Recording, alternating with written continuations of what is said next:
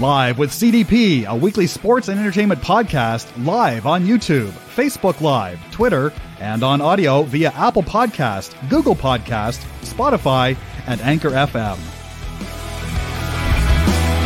Now here's your host, Chris Palme.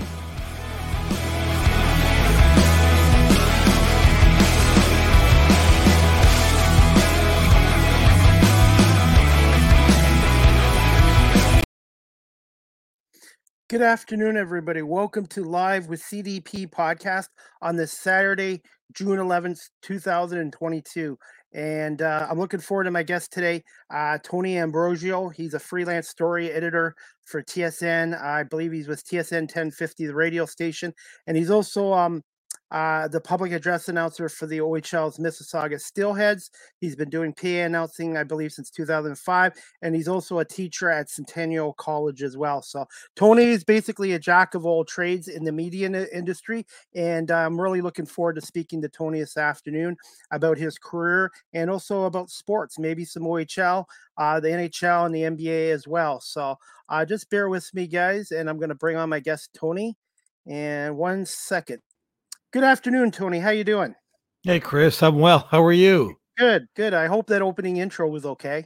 Yeah, it's very nice. Yeah, thank you. It's funny. It's I, I teach now at College of Sports Media, not so much at Centennial, uh, but still do a lot of work at TSN and uh, do the PA for the Steelheads, as you say. And uh, yeah, so I've been very busy, very lucky, very grateful. And one of my uh, friends uh, who's with Coolbet Canada and now a TSN analyst uh, with the National Lacrosse League, Pat Gregor said he had you as a teacher. And Pat's a great guy, by the way. Yeah, you know what? I'm really happy to see Pat have the success he's had.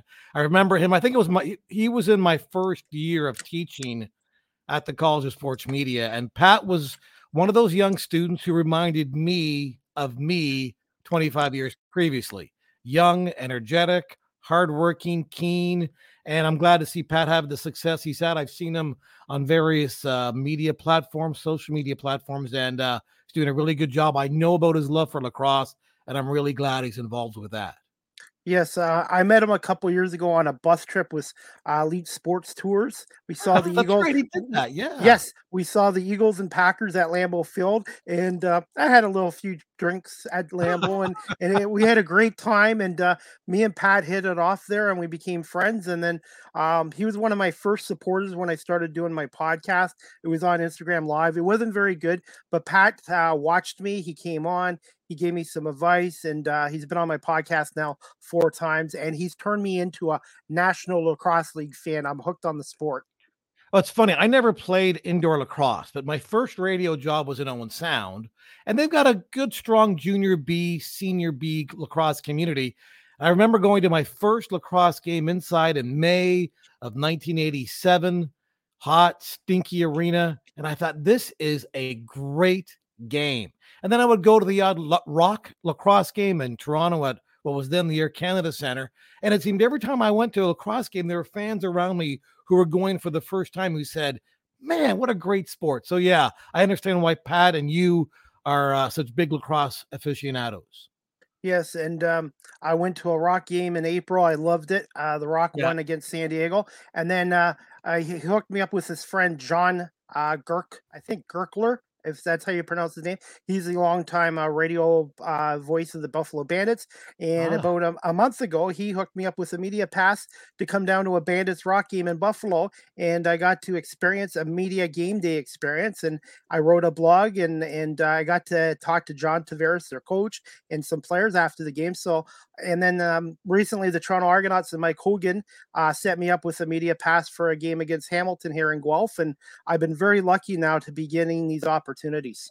You know, it's it's it's amazing, isn't it, Chris? That when you just meet out and you reach out to people, you just never know. This is a a small yet close knit broadcasting community. Whether you've done it for thirty years or whether you've done it for three years, and, and people want to help other people have succeed have success.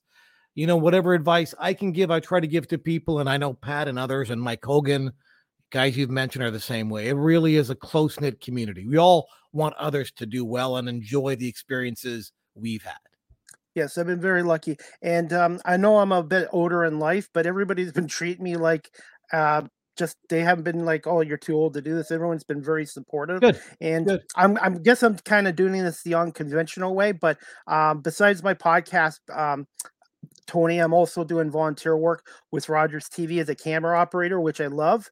And uh, and I'm with the National Basketball League of Canada as a media affiliate. So I'm trying to do as much as I can. And now I've taken up blogging. So I figure that's another skill. Uh, writing skills would uh, help me as well. Yeah, I mean, as long as you enjoy it, Chris. To me, yes. and I say that to I say that to all my students the very first day. Very first day of class, I always say, A, I admire you for having the guts to try something. This is a great opportunity. Not to sound corny, but you only have one life. Make the most of it. Go after it. And good good on you. Thank you. I've always had a passion for sports and I was always interested in broadcasting, but they didn't have this technology back in the 90s. So yeah. I ended up taking law and security, which I don't regret, but um, but now I do have the platforms and the technology to do this. And to be honest, I told my guest this the other day, Tony, uh, Mike Mitchell from Pro Football. He's a pro football writer in the States. I said, I don't know if I would have been ready to do this back in my 20s because I was kind of more quiet and shy. And I think sure. my current my current job is kind of help my skills into doing the podcasting, having to deal with the public and and having to write reports and deal with different types of people and stuff and ask questions and that as well.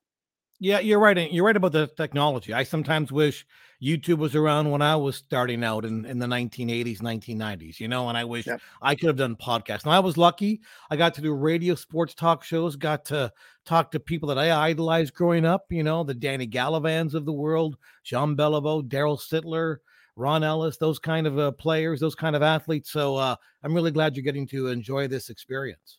Thank you. Now, I had to, before I get into questions, Tony, I wanted to ask you one question. Um, I know you've uh, met Dave Keon and and Jean Beliveau and Gordie Howe, but Tom Cheek, the late Tom Cheek, uh, what was that like meeting the uh, the legendary voice of the Toronto Blue Jays? It was really cool, and it was funny. I was at a uh, London, Ontario, still at Fanshawe College, taking broadcasting journalism, and there was a Blue Jays winter caravan, and there was Tom Cheek telling great stories that loud, booming, strong, imposing voice of his, almost intimidating. But I went up and I, I, talked to him, and he gave me just a wonderful interview. And I just remember thinking, if I can approach a guy like Tom Cheek, surely I can approach other players and other broadcasters from all walks of life, from all different sports, because if they're as cool and as nice and as approachable as Tom Cheek, then I think I'm going to really love doing this and trying to pursue this dream.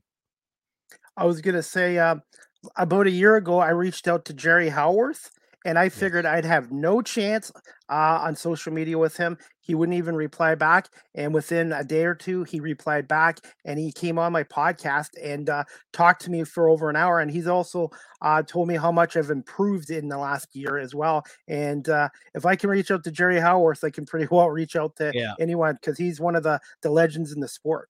And, and you know, I always try to use the philosophy what's the worst thing that can happen? Well, the worst thing is they say no. Mm-hmm. Okay, that's fine.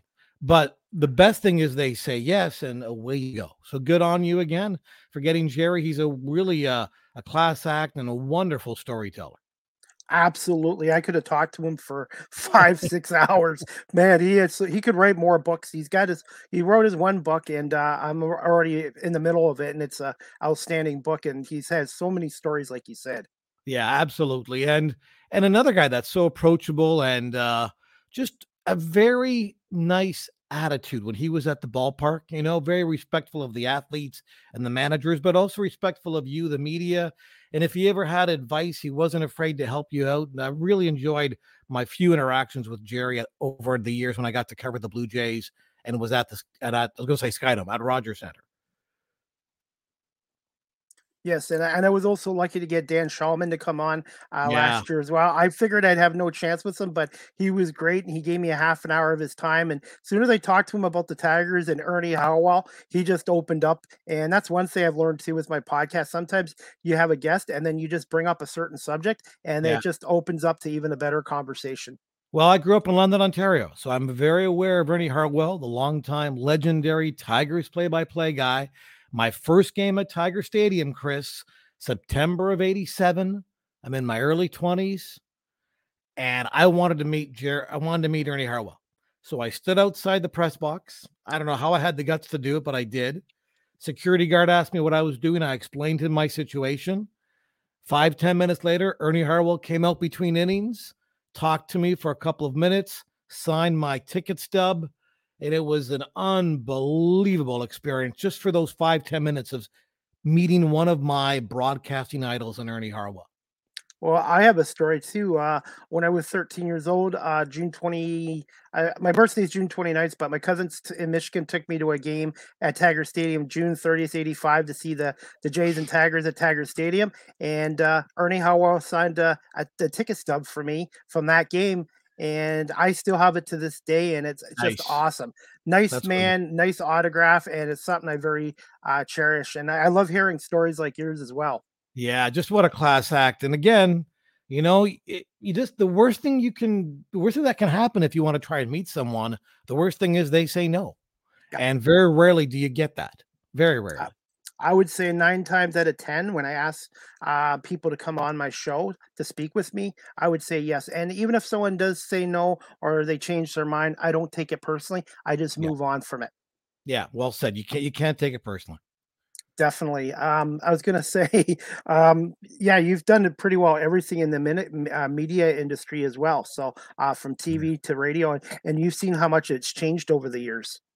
Yeah, you know what? That's so true. And I must admit, sometimes I'm wondering if I'm doing things right because the way, you know, what was acceptable back when I started 20 years ago is different now. You know, what's what you can and can't do has changed over the 20, 25, 30 years because of technology, because of social media, um, because of the immediacy of the information getting to people. Um, but I still, you know, I, I still believe in the old work ethic, work hard, try to be right not first and be fair and that's what i try to and the, and the big thing for me when i was reporting i never wanted the story to be about me. I find today a lot of it is a, is about the reporter or the person on camera and the athlete. Well t- my growth and what i believed was i'm not the story. The story is about this athlete this team this game so those types of things have changed a bit in the industry, and at times I kind of get frustrated. But I realize the industry is changing, and you have to adapt. And I'm trying my best to adapt. I really like working at TSN. I learn a lot. I wish I was on the air more at TSN, absolutely, but I, I don't mind being behind the scenes, less stressful, and uh, I just do the best job I can. I was going to say, if you had a choice between TV and radio, which medium do you prefer a Oh. little bit more? Great question. You know, I, I would say, boy, I love the authenticity of radio, you know, giving your opinion, even though I'm not a big guy on opinion. To me, I'd rather hear other people's opinions and give my own. Um, but I do love the power of TV, the power of the video, you know, the visual medium, uh, how that can have such an impact on people. But if I had to pick between TV or radio, if I had the best of both worlds, I would say, boy, radio. Yeah, I was gonna say I like TV and I'm I love being with Rogers TV as a camera Good. operator, being behind the scenes. But I grew up in the '70s and there was sports obviously in TV, but a lot of the Argonaut games and Blue Jay games back in the '70s and early '80s were on radio because uh, the Argonaut games were Blacked out with Yeah. the CFL, and then the Blue Jays back then they only had maybe 30 to 40 of their games on TV for the whole year. You're right. You're right. And it's funny. I mean, I consider this kind of like a radio talk show interview, but we're doing this with a visual medium. So in a way, radio and TV is almost they're almost one of the same nowadays in a lot of ways. But you're right about radio and the play-by-play aspect of it for the Argos back in the day. It was mainly on radio for sure. CFRB 1010 was P- Bob right. B- Bob Bratina and Pete Martin. That's right. And Pete Martin did uh, color for a number of years, as I recall. Definitely, and Bob ended up going with the uh, the Tiger Cats, and then became the mayor of Hamilton Mayor, as well. right? Yes. What a s- Yes, crazy, cra- crazy world.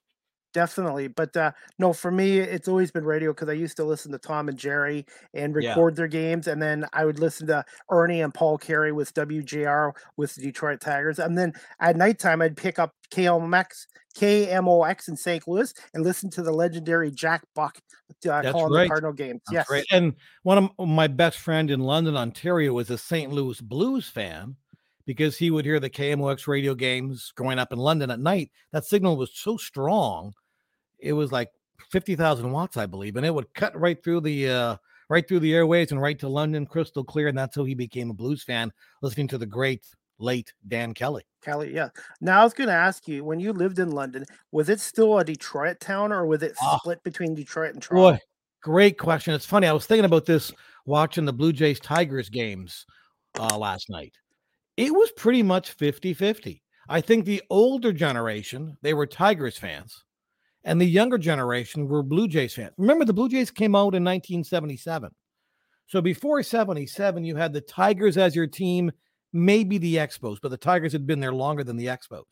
So in London, which is, you know, two hours to Toronto and two hours to Windsor slash Detroit, it was, I would say it was pretty much 50 50 split down the middle. The older fans were Tigers fans, the younger fans, more predominantly Blue Jays fans.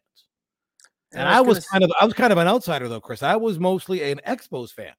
Oh, I that did not know that team, about you. yeah. Yeah. Now, Oh, now I, I, I'm a Blue Jays fan too, but it was Expos, Blue Jays, one, two, and then everybody else was three. Did you go to any games at Olympia Olympic I Stadium? did. I went in 1994 with another good friend of mine, Dave Gross, who's in Ottawa. We went for three games against the Dodgers, and all three games had 40,000 people. The Expos swept the series. Rondell White, Marquise Grissom, Larry Walker, Moises Alou, Cliff Floyd. You know, a young, exciting 1994 Expos team that was on the way to making the playoffs, maybe on the way to the World Series before baseball's labor rules got in the way in August of tw- uh, 1994. But yeah, the Expos were my team, and I love that series. The fans were so good in Montreal, so much fun in '94. They should have won two World Series, as far as I'm concerned, at least. They certainly had a chance. They certainly had a Yep. chance, no doubt. Yeah, 1981 and, and 1994. Now, um, I did go to two Expos games. My late father, uh, as a family, we went to Philadelphia in 1984. Uh, July 27th and July 29th, I saw the Expos take on the Phillies at Veterans Stadium, and I saw Pete Rose play for the Expos, Gary Carter, Andre Dawson, Tim Raines, Tim Wallach, and then for the Phillies, Mike Schmidt and Steve Carlton. And what an experience that was! And everybody said said the vet was a dump, but as a 12 year old kid from uh, Guelph, Ontario, I loved that experience, and I was so lucky. uh, My uh, late father took me to see the Expos play there. yeah, it's great memories. Eh? No, I had never had gone to a game in Philadelphia, but I remember when the Expos beat the Phillies in '81 to win like that half that weird half division thing. And I remember Warren Cromartie with the Canadian flag draped over his back. That was a pretty cool memory as a young Expos fan for me. And I was going to say, ironically, right now the Phillies are managed by Rob Thomson, who's Canadian. from Sar- Sarnia, Ontario. So, right. and the, and the Phillies have won eight in a row right now. Yeah, right. The Canadian touch working in Philadelphia. Definitely. And uh, I did go to Citizens Bank Park a few years ago. It's a really nice ballpark if you ever get a chance to go there. Yeah, you know, the ballparks today, eh, man, there's some beauties. I was lucky to be in Texas at the old stadium, uh, Arlington, Arlington. I forget what it was called, but it was in Arlington before they moved to the new one this year. I've been in St. Louis at the new Busch. That's a beautiful stadium. Yes. I mean, when the roof is open at Rogers Center, I and the sun is shining, I think that's a great place to be. Um, so yeah, there's a lot of um, Cleveland, uh, the ballpark there, I think is pretty cool. So yeah, and of course, new Comerica Park in Detroit, Camden Yards in Baltimore. I've been lucky to be there as well. So uh, even the Tropicana Field in uh, in Tampa. I know, you know, people call it a dump and all, but in that heat, you understand why it's an enclosed surface. Well, I'm going to put you on the spot right now. Favorite ballpark in the American League and the National League so far you've been to? So for me, the National League, I would say I would say Busch Stadium in St. Louis. Just the baseball fans are really passionate there, and, and the park is pretty cool. And you know what? In the American League, I'm gonna say Camden Yards in Baltimore. Really cool.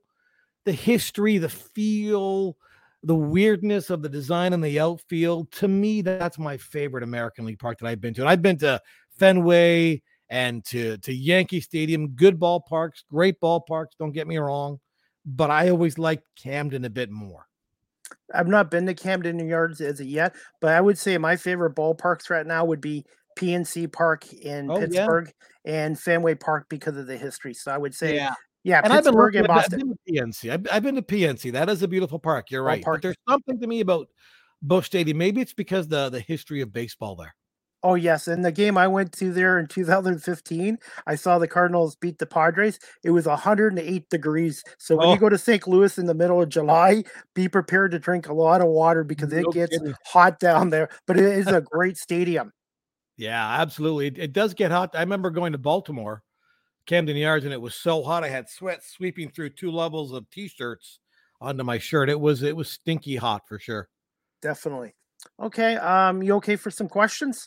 Hit me. Okay. First one, Tony, can you just tell my audience just a little bit about yourself and Sure. when did you when did you decide you want to pursue a career in broadcasting and media? Well, I always joked that I knew I wanted to be a broadcaster when I was a day old. Um, it's something that I just grew up with. I used to watch the hockey games with my with my family, my dad, my grandfather, and I do the play-by-play myself and kind of bother them. So I would say I was really young, probably eight or nine, when I realized I really wanted to do it, and I decided to pursue it. Probably in my grade 11, grade 12 year in high school, I thought, you know what? I live in London, Ontario. Fanshawe College has a world renowned broadcast journalism course. I applied. I got lucky to get in.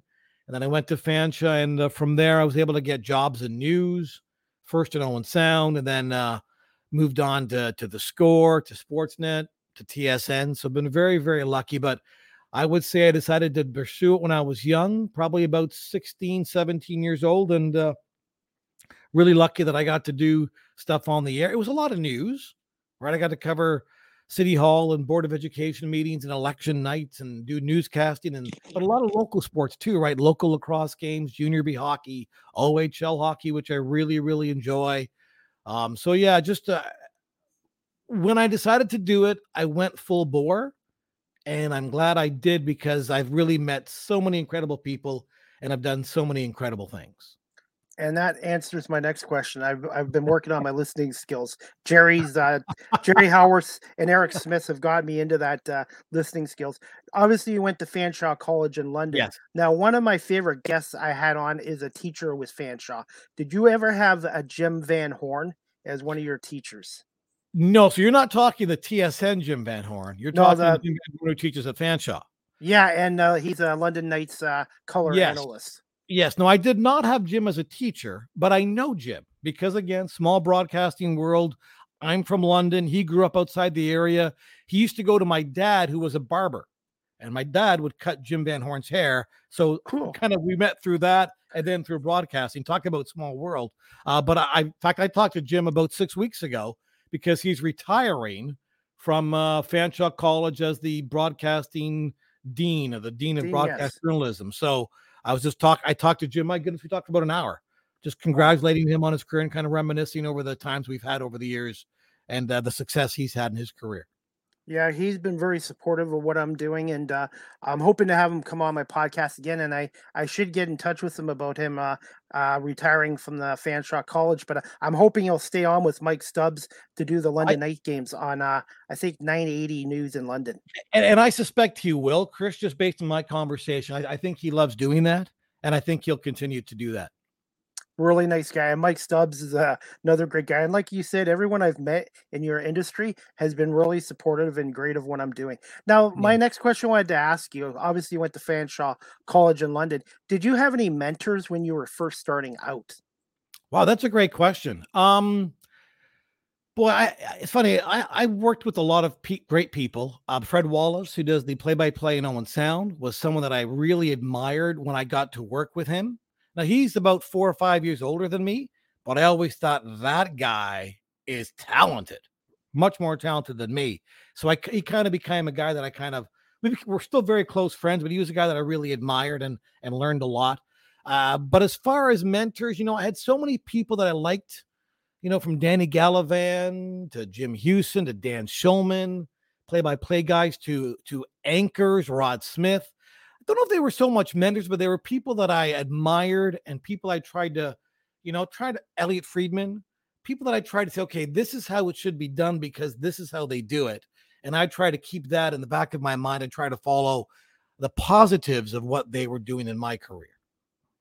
Okay, because I usually ask my guests about the mentors because I, I really don't have one myself, but everybody that comes on my podcast from your industry, I just try to take some of their advice and apply it to what I'm doing as well. Not to try to copy their style, but to, Sure. they, they, to bring my own style, be myself, and Absolutely.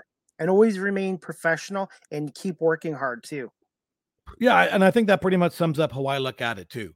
You know, I mean, to me, Elliot Friedman, uh, boy, he works hard. Like not too many people work as hard as Elliot Friedman.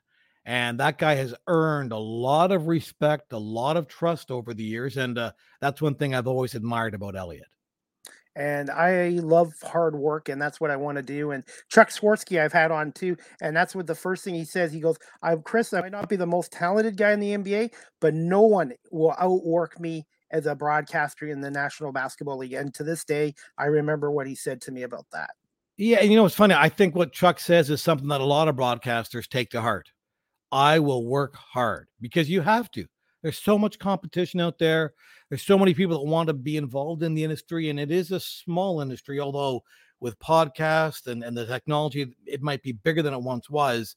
But there is no doubt that you have to work very hard to crack this broadcasting nut. Absolutely. And to me, this doesn't feel like work. I really enjoy this. I this to me, doing a podcast with all my guests is like me playing sports again because this is something I really have a passion for and enjoy. And and I'm trying to continuously improve every podcast show. Good for you. And I think that's a great attitude to have. Really. I think that's the best way to look at it. And uh, good on you. Thank you. One thing also, uh, I've got to learn to be patient too. Things getting into a career takes time. You're not just going to do it overnight. So the way I look at it, Tony, is I've come a long way in two years from starting up two and a half years ago, and I just have to keep working away at it. Absolutely. And again, I, I tell the students this the first day if you love it, it's not work, right? Just keep doing it, keep pushing it, keep reaching for the stars. If I can quote the great Casey Kasem way back in the day, um, keep your feet on the ground and keep reaching for the stars, but just work hard because it's what you want to do. And again, I'm not trying to sound corny or hokey. We've only got one life, right? So you might as well make the most of it if you can. And if this That's is what you want to do, I encourage everybody to do it. And because of the technology that we have today, you can do a podcast, you can do these types of things, you can blog, you know, you can be heavily involved in social media. So go for it. definitely. My next question I wanted to ask you is uh, Did you do any volunteering and internships when you were first starting out in the industry? Yeah, I did quite a bit. Uh, interned at radio stations in London and also a TV station in London. At the time, it wasn't Rogers Cable as much as it was Maclean Hunter. I would do remember. high school, you know, I would, and even Owen Sound, we would do high school play by play basketball and high school football, play by play our colors, same thing with hockey. So I did a lot of that stuff. And I was lucky because I wanted to do either play by play or color or reporting or on the air. And that was a volunteering position that they had places for. I remember hosting a talk show, uh, volunteering for hosting a talk show on the Owen Sound Platers of the OHL and interviewing players like Andrew Brunette and Jamie Storr and Kevin Weeks. And that was kind of a volunteering thing I did as I was starting out in my career. So, yeah, I would recommend doing volunteering, doing internships if you can. Uh, definitely do it for sure. Definitely, and I'm I'm also Tony hoping uh, this summer through my contacts with Rogers to maybe start getting into a radio station once a week, even if it's a volunteer position, just to get behind the scenes of a radio station and gain Yeah. more experience as well. Good for you. Yeah. Now, again, the industry is changing. So I don't know how many radio stations really have a lot of bodies anymore, but good for Mhm. you. But yeah, the worst thing, again, as I said before, worst thing they can say is no. No, but uh, like I said, I'm not going to give up on my dream because this is something I have a passion for. And uh, one of my, I guess he's sort of one of my mentors or idols is Vince Papale. He uh, he became a Philadelphia Eagle in 1976 as a 30 year old bartender, and uh, his stories kind of inspired me. And um, I just love hearing stories from my guests because it just keeps me motivated. Because everyone that comes on here has a different story and how they got into their career. Absolutely. And that was a, they turned that into a movie. They put Yeah, Invincible. in a movie. Yeah, that's right. Invincible, I yeah. remember that. Yeah. Pretty cool story. Um, Definitely. and you're right. I, it, it's a, and to me, so many of the stories that involve my career involve people I've met along the way who have helped me out, who have encouraged me, who have been part of a story that I was working on, you know, so uh, really lucky that way for sure. Okay. Now, uh, you already answered my next question about your first job in radio TV. Were you nervous the first time you were on radio and tele- oh, yeah. and going on TV? Oh, very much so. Very much so. I mean, you realize this is everything you've worked for, so you do get nervous, but I think nerves are good because it means you care. You know, if you weren't nervous, you'd wonder how much you really care. So I, I do remember that. I do remember my first one of my first reporting gigs in Owen Sound and Radio. I had to cover a house fire, and this poor little family lost their house. And I interviewed the uh, father of the family. Great interview, very powerful. I checked my tape recorder and I wasn't recording. I messed up. So I had to dig up the nerve to say, Can I interview you again? And I did. And he was very gracious with his time. But that was an important lesson. A, don't be afraid to ask people some tough questions. Again, the worst they can say is no. And B, make sure you're prepared. Make sure your equipment is working. Make sure your equipment is on. Make sure everything is honky dory. And uh, I learned a valuable lesson early on in my uh, career in Owen Sound at CFOS Radio. I have a quick uh, story too, and that's great advice. I did an interview with one of the writers for the Buffalo Bandits after the game I attended recently, and uh, his name was Griffin. But for some reason, when I started the interview live, I called him Blake because one of my favorite basketball players Blake is Blake Griffin. so, but after the interview, I said, "Hey, do you want to scrap this uh, three-minute interview that I put on my uh, YouTube channel?"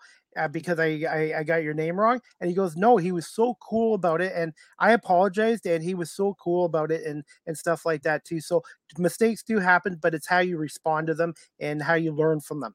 Yeah, well said. Absolutely, and that's great advice for anybody out there watching.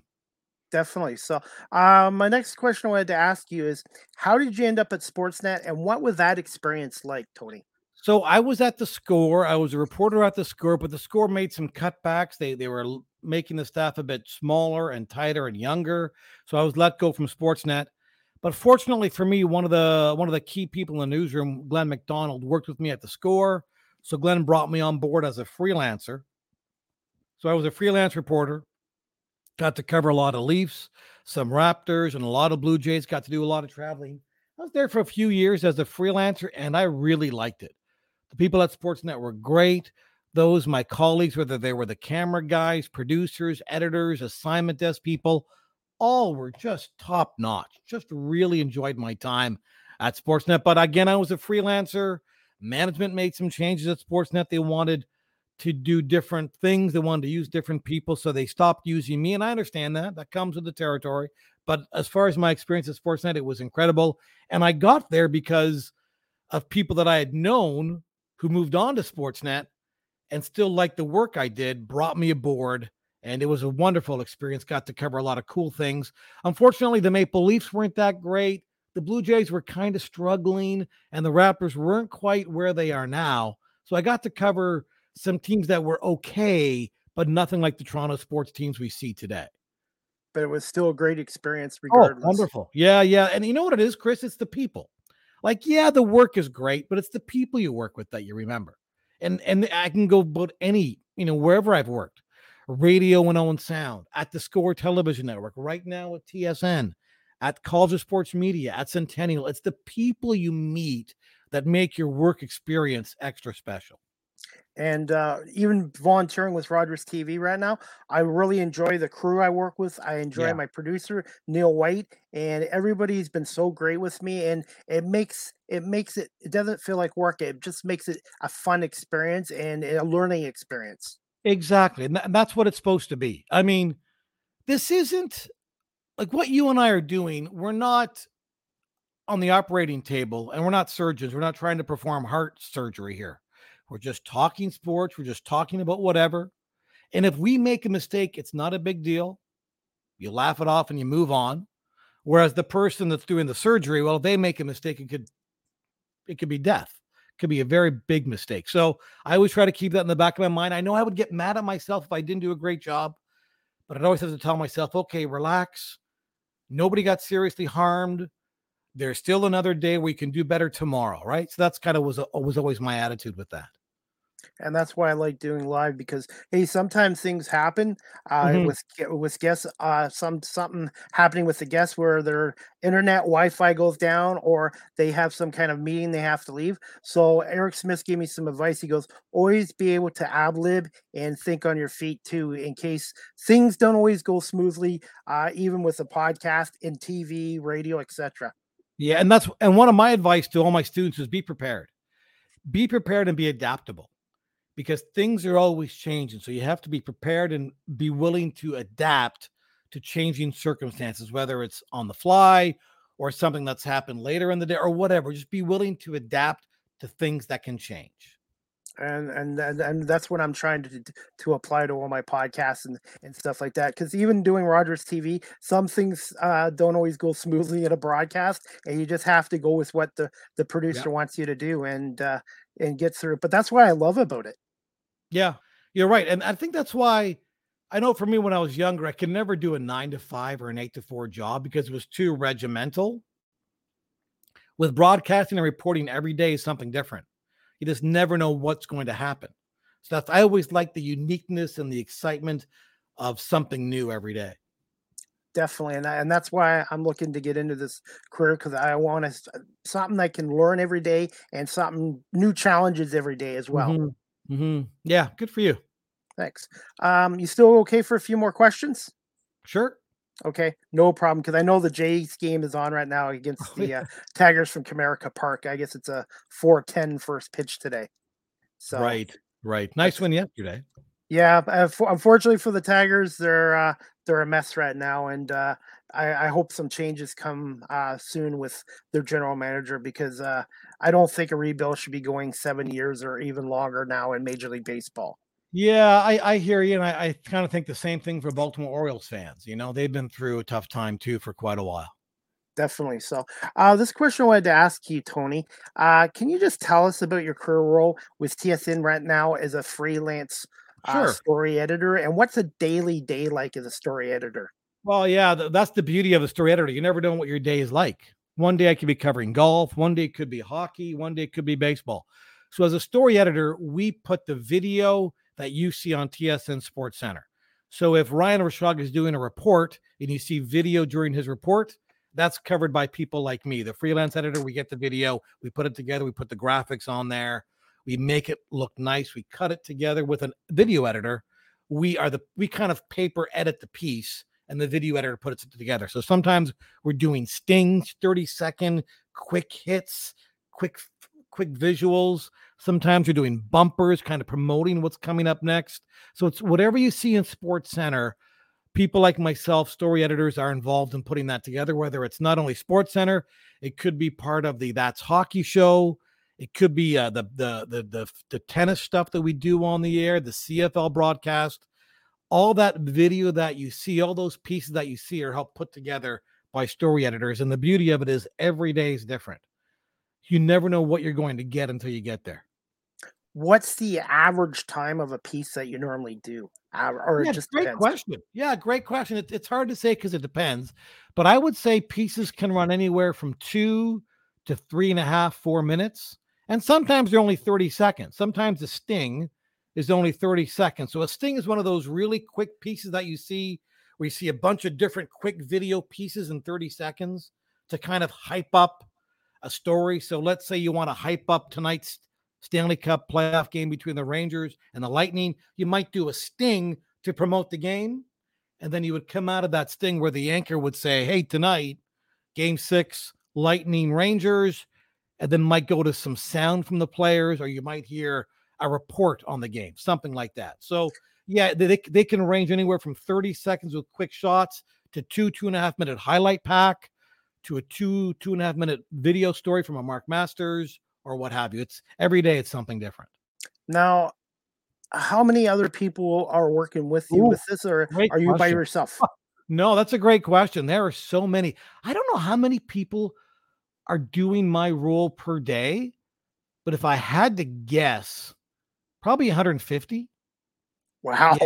Yeah, a enjoy- day. Yeah, you, you just don't. It's unbelievable because we are watching everything: tennis matches, um, uh, golf, whatever it is, LPGA, whatever it might be, we're watching it all. Every baseball game, every basketball game, every hockey game, someone is watching that, putting a piece together just in case we miss. That way, we don't miss anything. And Yeah. like you said before, you mentioned this. It's not your typical eight to four or nine to five No. job. The hours there- vary. Like I'm working tonight at five ish. Um, some days, some people start at 7 p.m. to 3. Some days they start at 8 a.m. Yeah, there are lots of shifts all day. We're making sure we have as many sports covered and as many bases covered. Okay. Uh, since you're leaving at five, I, I'll I'll speed up the questions a little bit. No, no, so- no worries. I got time. Okay. Okay, no problem. This one I wanted to ask you. How did you come about being a teacher, obviously with Centennial College, and then what you're doing currently? And what do you enjoy the most about teaching students about the media industry? So it's funny. I got into it because somebody from Centennial contacted me, said they had an opening. I went for an interview and I got it. And then while I was teaching there at the same time, uh, College of Sports Media, Dave Lannis contacted me. So Dave Lannis and I go back to the score days. So Dave knew me, knew me well, and uh, said, "Would you like to teach? I have an opening." And I kind of got involved uh, that way. So again, Chris, it's through networking, it's through people that I worked with, it's through people that you know right? That you you you kind of garner a good, strong reputation, and you just never know what's going to happen. Uh, what do I enjoy most? I would say just the enthusiasm and the the interest they have in this business. To me, when I see these young people, I go, boy, there's so much talent out there, so much talent, and to me, that's what I enjoy the most. Seeing the talent of these young people, seeing how hard they work, seeing their passion for this business, you know, much like yourself, seeing the passion they have and the drive and the desire they have. That's what I like most about teaching students in the media industry today is their passion, their desire, their drive to be a part of it, and their work ethic. It's incredible how hard some of these young people work. I was going to say, and what's how many students are in a, a normal class for you generally? yeah, so about 20, about 20 students per class. So I teach I teach two classes a day. So about 40 students per day. Wow. Okay. Yeah, did not lot, know that. Yeah, yeah, it's a lot. Um, and listen, not everybody wants to be on air. Some students want to shoot a camera. Some students want to video edit. Some want to produce. Some want to write, you know, for a blog or for a digital broadcasting print form, if you will. So yeah, everybody has different aspirations, different desires, different goals, and I just do my best to encourage them, to give them some tips that I've learned over the years, and uh, they're just I'm just so impressed by them. So impressed. Okay. One one thing I wanted to ask you since I had you on here. Sure. Now I've talked to Jim Van Horn and Lisa Drew from 570 News. They they both teach well. Jim at Fanshawe, Lisa Drew with 570 News in Kitchener, and they both feel they that I- that I could go to school for this, but they Jim feels that I'm also doing the work that I would be doing in school. I was going to ask you, uh, do you think I should take some more schooling and do some more stuff to uh, improve myself? Yeah, I think my only concern with that would be financial, right? Yes. It's not cheap to go to school, No. you know, and it's really hard to work while you're at school because I know where I teach at the College of Sports Media, the hours are all over the place. Students are there in the morning, at night, on weekends, sometimes overnight getting projects done. So uh, to me, I think this is a great building block for you right here. okay. Um, yeah, and you're meeting a lot of people through it. So, you know, I, I don't want to ever not encourage people not to go to school, but I think for different people at different stages of their life, eh, you have to think of the financial implications if you do. And I'm not Yeah. so sure it would be a wise, you know, a safe financial thing to to do to go back to school. Okay, because I just want to Mm. make sure whatever I, I I need to do to get in this perfect industry, I I'm willing to do it, and that's why I Yeah. wanted to ask you, Tony, just to get your advice as well on that. Yeah, I understand that. And but I think you're doing a lot of it with here with shooting camera for Rogers. That's great. You know, that you're already you've already got your foot kind of in there. You know, Okay, so and yeah. then the NBL of Canada, they've Yeah, given me an that, yeah. opportunity to yeah Yeah. and then um, I'm learning to do live interviews now and uh, speak to people, coaches and players. So I'm just trying to do as much as I can and and just try to keep improving it all the time. and that's what we do at our school too. Do as much as you can. Try a bit of everything. Say don't say no to anything. Um, try everything, see what you like, and pursue what you like definitely. When I was in school, Tony, I had okay marks, but I think if I went back to school now after working for a while, I think my marks would be better because I've had life experience. And just when I was younger, I didn't know what I didn't have a focus and a passion knowing what I wanted to do. And and yeah. and and you like you said, it's not how you start the game or start life, it's how you finish it. Yeah, you're right. And and I would say I think what you're saying probably a lot of people would agree with that you didn't have that focus when you were younger. You know, you didn't have that determination. But now, as you're older, you're more mature, you realize what you want. But I think the practice you're getting, Chris, is very much like going to a school today. Okay, well, I appreciate that because I've had a few naysayers say, "Oh, you're too old," or "You don't have the uh, the uh, broadcasting journalism degree." But uh, majority of people have been pretty positive towards what I'm doing. Yeah, and it's a different world now, right? Because of the social media world and and the podcast world, it is a different type of industry now. And I'm not so sure the colleges are as prepared for the new media as they think they are. And I think your experience gives you a leg up on even some of the colleges today. Well, thank you for the compliment, and that means a, a lot coming from me because I've always enjoyed your work um, on on the sports and Sportsnet, the score, TSN, along with one of my other guests, Barry Davis, another oh, great yes. guy I've had on. Really yeah, Barry guy. and I go way back. Yeah, very good yeah. guy. Yes. Now, this one I wanted to ask you because I've had a few PA announcers come on. I have had Tom Calhoun from the St. Louis Blues come on, and uh, Mike Ross from the Maple Leafs, and uh, Adam Goss from the Argonauts what's it like being a public address announcer for the OHL's Mississauga Steelheads, and how did you uh, come about this role? And do you have any advice for someone like me who's been offered a public address announcer job, which I've never done before in my life, yeah. which I'm going to be starting in July? Do it. That's my first advice. Do it. Take your time. Read what you have to read. When you're when you're promoting the home team, have lots of energy. And if you make a mistake, don't let it bother you. Okay because you know you're human. We all make mistakes. That'd be my advice. Have fun with it, enjoy it, be positive, be energetic for the home team, and just just go for it. Um, I like being the PA announcer. I enjoy it. I enjoy OHL hockey. I I have a terrible view in the corner, um, so I kind of watch the game from a TV monitor, but that's fun. I love the energy when there's a good crowd and there's a good game. I love getting the crowd pumped up. You know, Steelheads goal you know, just punching, punching it, getting excited. I love that energy. I got the role because there was an opening and they had auditions and I auditioned and I I got the job. I got lucky enough to get the job and uh, I've really enjoyed. I think I've done it for 15, 16, 17 years now. I've lost track. I've started with Patrick O'Sullivan. You know, that's how old I am. And now I get to see these young players like Luca Del Bel Belluz and Owen Beck, who could be first round NHL picks in a couple of weeks. So I really enjoy it. I wish I had a better view, but that's just me crying. You know, the best part of it too, Chris, is I get to the game kind of early if I can. I love talking to the scouts.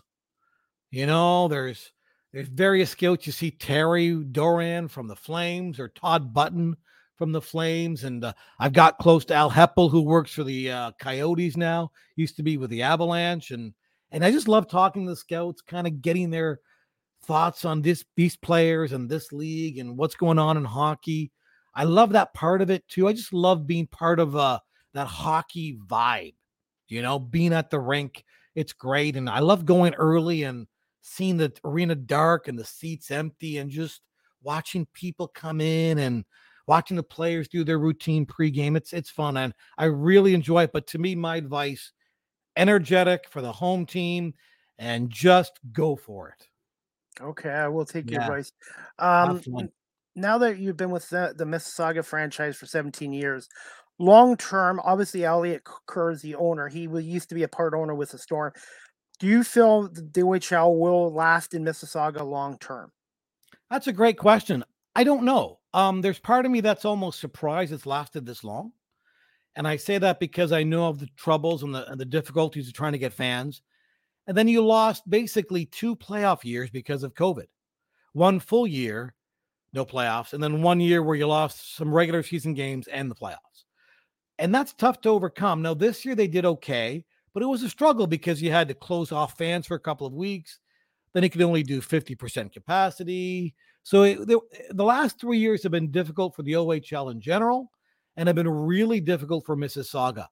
I don't know if they can survive, but I've been saying that for 10 years, and here they still are. I give Elliott Kerr a lot of credit for his determination to make it work.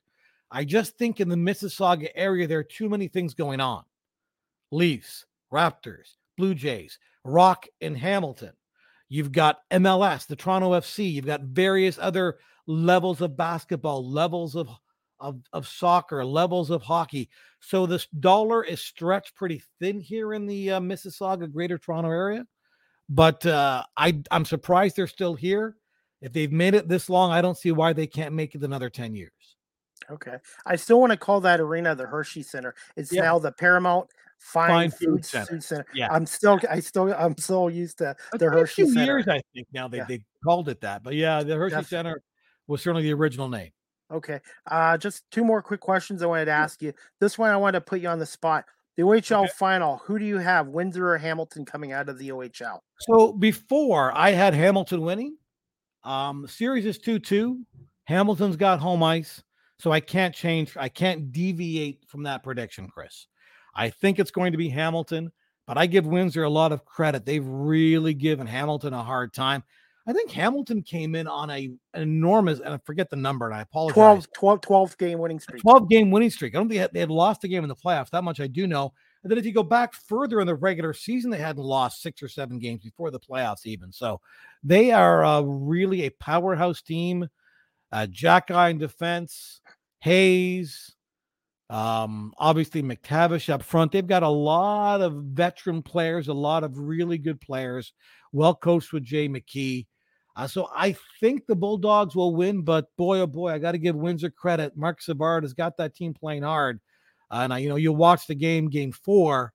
If Windsor wins that, they were just a couple minutes away from winning it. If Windsor wins it, they're up 3 1. That's a tough hurdle for Hamilton to overcome. But I think now that Hamilton's got it back to 2 2 with home ice, I think the Bulldogs will be tough to beat. Okay.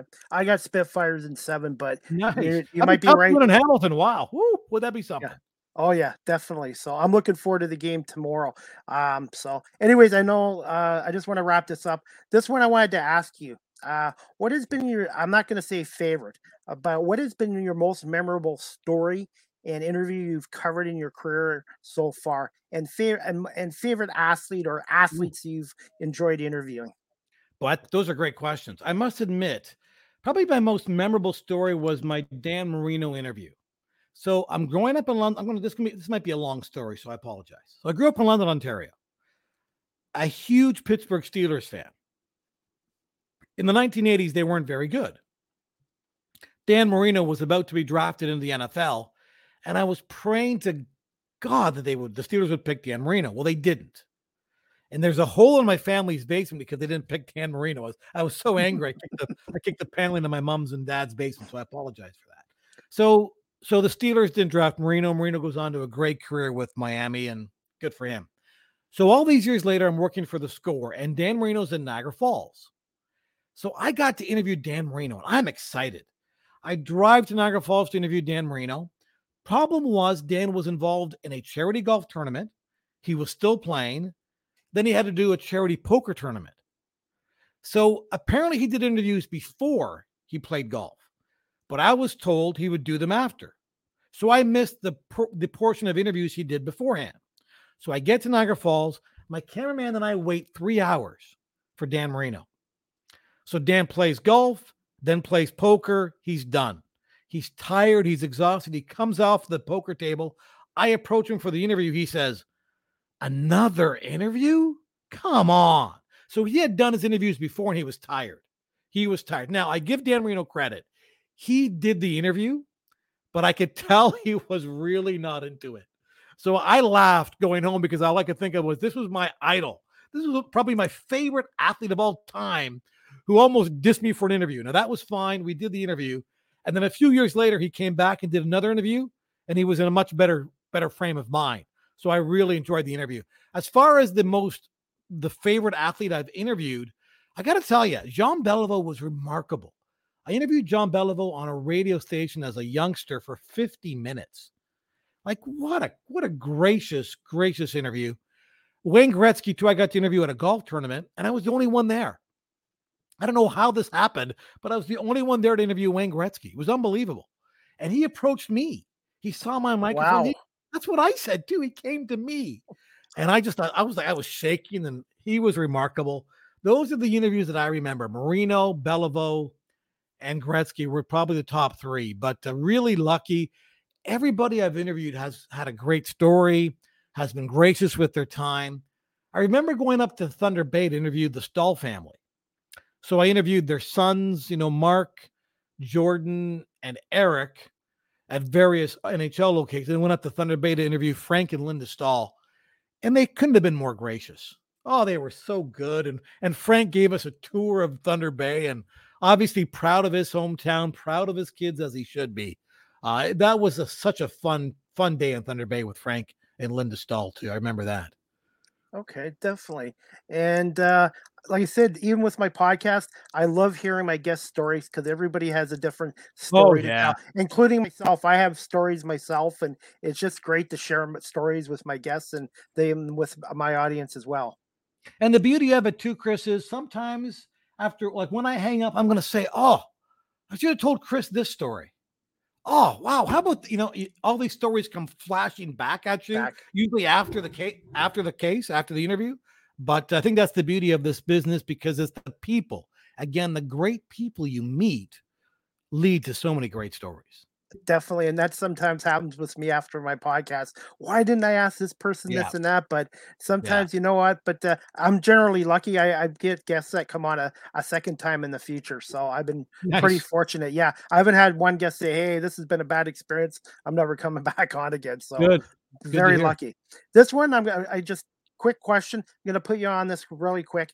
Thoughts on the NHL playoffs quickly and NBA Finals, Celtics Warriors, who takes it, and just a quick thought on the 2022 Toronto Blue Jays team so far. Sure. Well, we'll do the Blue Jays first.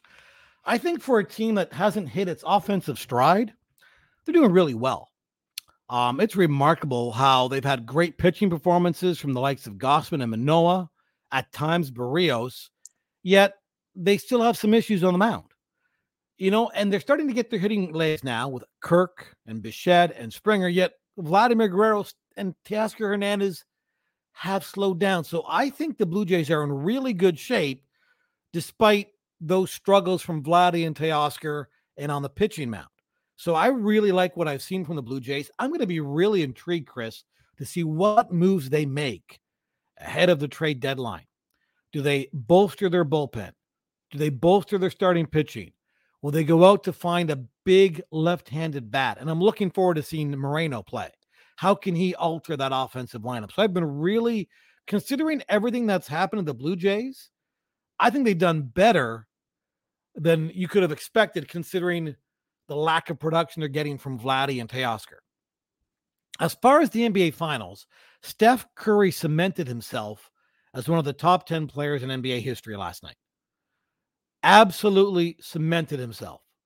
And I think because of that performance, I think the Warriors are going to find another gear and they're going to win the title on home court, probably in seven games. It just this has a seven game feel to it. I like Boston. They are tough defensively, really tough, but it's hard not to root for Steph Curry. As far as the NHL playoffs, I think they have been outstanding. So many competitive games, especially in the first round. I love seeing the success of the Oilers. I loved watching the Battle of Alberta. I liked how the Maple Leafs gave a really good Tampa team a hard time and was this close to advancing out of the first round for the first time since 04. I love how the Avalanche have really taken their game to another level. And I think an Avalanche Lightning Stanley Cup final could be outstanding, especially if Tampa gets Brayden Point back. Uh, but I've really enjoyed watching the NHL playoffs this year. It's been a lot of fun. Um, I know some people, and, and I've probably was part of it, didn't like the officiating I saw at times, but I think they're trying to, you know, mimic, if you will, what's called in the regular season, call it in the playoffs, which is fine. Some of these ticky tack penalties drive me crazy, but they drive me crazy in the regular season too. But I've really enjoyed watching the NHL playoffs. Just outstanding playing. And you realize, Chris, it is a marathon. Like you look at the injuries the Avalanche have endured, yet here they are, four wins away from the Stanley Cup. It is not an easy thing to win.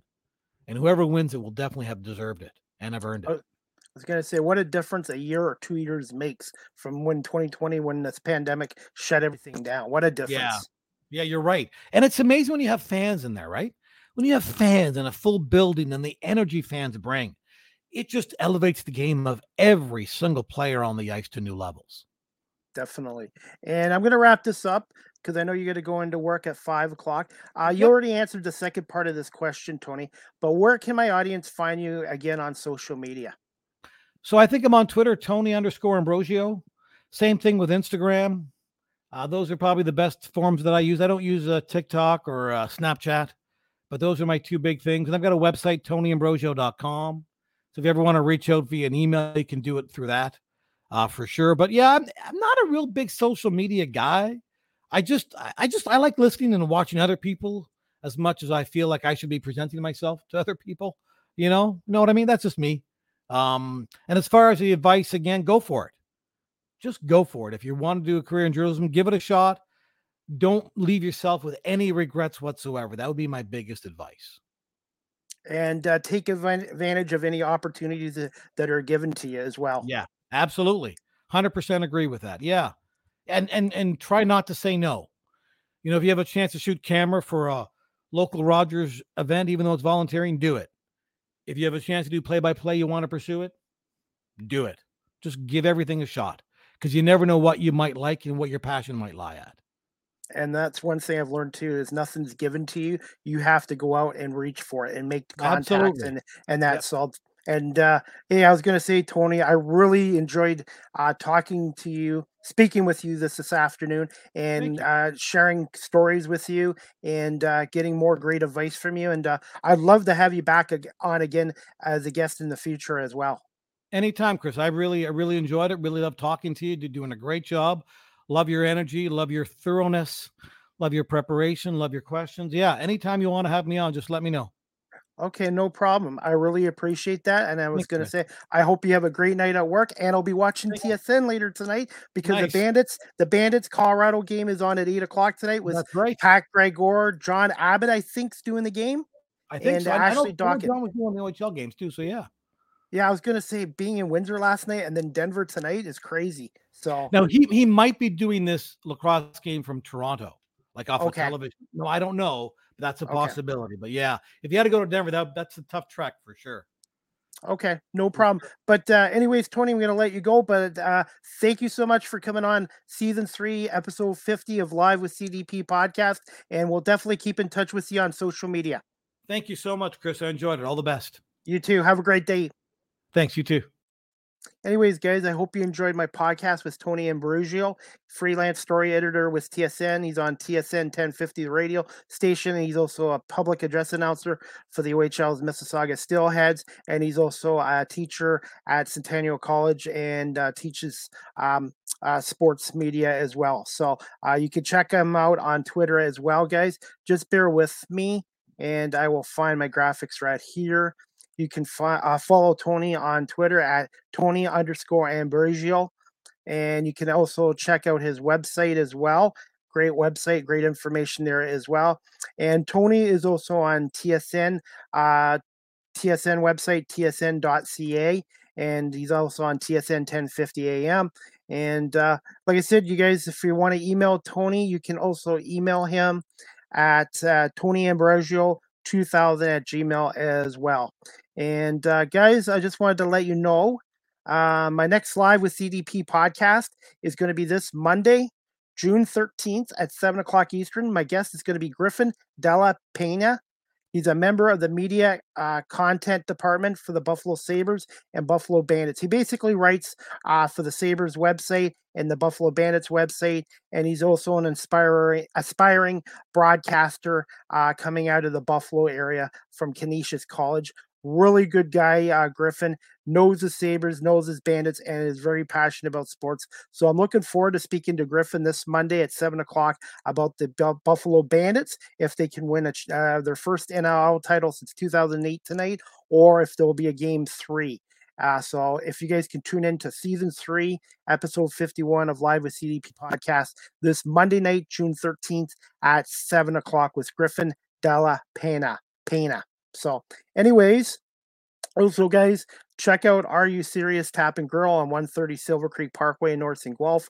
Phone number is 519 766 0230. It's the official pub of Bill's Mafia in Guelph.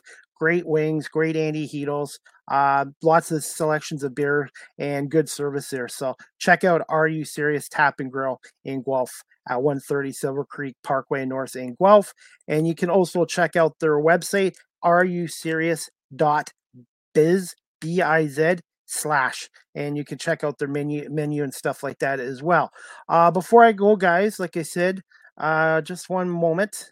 Uh live with cdp podcast the audio version is downloaded to google podcasts anchor fm apple podcasts breaker pocket casts radio public spotify castbox and linkedin and also, I want to say thank you to everybody watching this live on my YouTube channel today. I'm up to 106 subscribers.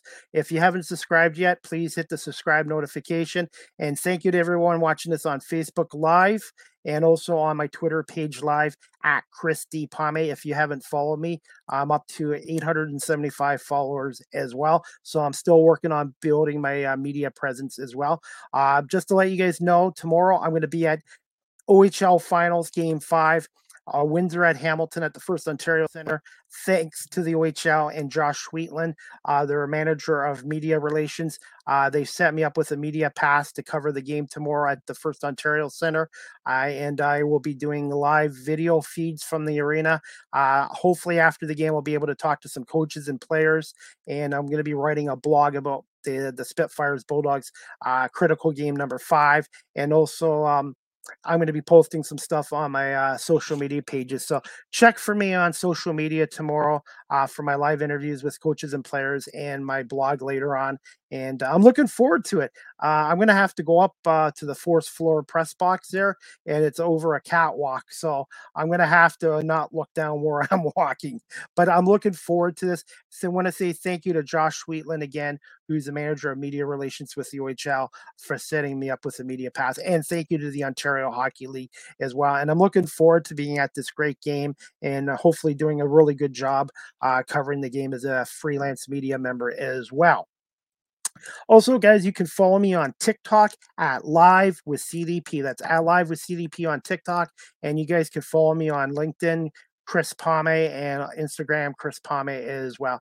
Guys, uh, I'm getting new Live with CDP merchandise this summer. I'm going to be getting new podcast shirts and they're still going to be $15 but i've decided to change the look of the podcast shirt. So i'm going to have some shirts made up in the next couple weeks. If you're interested in a, a, new live with cdp podcast shirts they're going to be $15 uh, plus shipping if you're out of guelph. So um, and i think you guys are going to like the new changes i'm making to my podcast shirts. If you still want a coffee mug uh, they're $15 and my new podcast hats or 18 if you'd like one. Shipping is extra, like I said, if you're out of Guelph and out of the country. So please give me a, uh, a call or a DM if you're interested in a, a new uh, Live with CDP podcast shirt as well. And before we go, guys, uh, just get some CFL news. Get CFL on tonight. Uh, we have Hamilton and Saskatchewan at 7 o'clock and Edmonton at BC at 10 o'clock kickoff on TSN. Uh, opening night for the Saskatchewan Roughriders and for the BC Lions as well. Um, again, it's the Edmonton Elks. If I said the Eskimos, the Edmonton Elks. I got to get used to their name change. So, um, should be two good games last night. Winnipeg last night won 19 to 17 in a thrilling game that came down to a 25 yard field goal kick at the end. And speaking of that, the Toronto Argonauts open up their regular season and home opener this Thursday, June 16th, 7:30 at, BMO Field in Toronto against the Montreal Alouettes. The game will be on TSN and also on TSN 1050 with uh, the voice of the Toronto Argonauts, Mike Hogan, as well. And I'm hoping to be down BMO Field this summer for at least two Argo games as a media member as well. And also, guys, you got the 2022 NL Finals Game 2 on tonight. Buffalo, Colorado. It's on 8 p.m. That's 8 p.m. Eastern on TSN, ESPN Plus, and also on uh, WGR 550 with John Gurtler. And uh, we'll see if the Bandits can win their fifth ever National Lacrosse League championship tonight, or if Colorado will extend the series to a third game, which would be next Saturday, June 18th at 7 o'clock from the KeyBank Center in Buffalo, if necessary. So we'll see what happens there as well. And also, guys, the NHL Stanley Cup playoffs tonight, East Final Game 6. Rangers at Tampa Bay. Lightning are up 3 2. Tampa wins tonight. They advance to the Stanley Cup finals against Colorado. If, if the Rangers win tonight, there'll be a game seven uh, Monday night, I think, at Madison Square Gardens as well. And also, guys, just let you know, the Guelph Storm yesterday announced that they've made some changes to their hockey staff in preparation for the 2022 2023 season.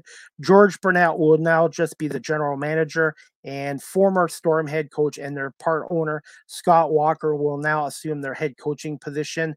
Uh, Chad Wiseman will still be there, and they brought in Todd Miller from the Barrie Colts. And uh, like I said, uh, George Burnett will remain with the franchise as their general manager. So, um, yeah, I guess, like I said, the uh, Storm ownership, um, the, who bought the team this year, have decided they want one person to do in the GM role and one doing the coaching role. So, Scott Walker is back with the Storm. 140 wins as Storm head coach. He's their second winningest head coach after George Burnett, who I believe has over 180 wins. So um, I think it's a good move. I think uh, uh, George is still going to be an asset as general manager, and uh, Scott Walker obviously uh, led the Storm to one of their best years in 2014 season, and very close to a Memorial Cup championship. Unfortunately, they lost that final game to Edmonton Oiler Kings six to three at the Budweiser Garden. So um, that's about it. Anyways, guys, uh, that's about it for my podcast. But again, uh, I want to say thank you to my guest, Tonio Ambrosio, for coming on today and talking about his great career in media, in TV and radio, and behind the scenes and on the camera and on the mic. And I really enjoyed it. So uh, I'm really, I had a great guest today for season three, episode 50 of Live with CDP podcast. So, again, next Live with CDP podcast quickly is going to be this Monday, June 13th, 7 o'clock Eastern. My guest is Griffin Della Pena. Pena uh, the member of the media content department for the Buffalo Sabres and Buffalo Bandits. He basically, like I said before, is a, a writer for the Sabres website and the Bandits website, and, and he's also an aspiring uh, sports broadcaster as well. So, a uh, really good guy. I met him at the KeyBank Center uh, when I was covering the Bandits Rock game on uh, on uh, April 30th there, and I'm looking forward to speaking to Griffin uh, this Monday night uh, at seven o'clock. So I hope everybody has a great night great rest of the weekend. And we'll look forward to seeing you guys for season three, episode 51 of Live with CDP podcast this Monday, June 13th at 7 o'clock again.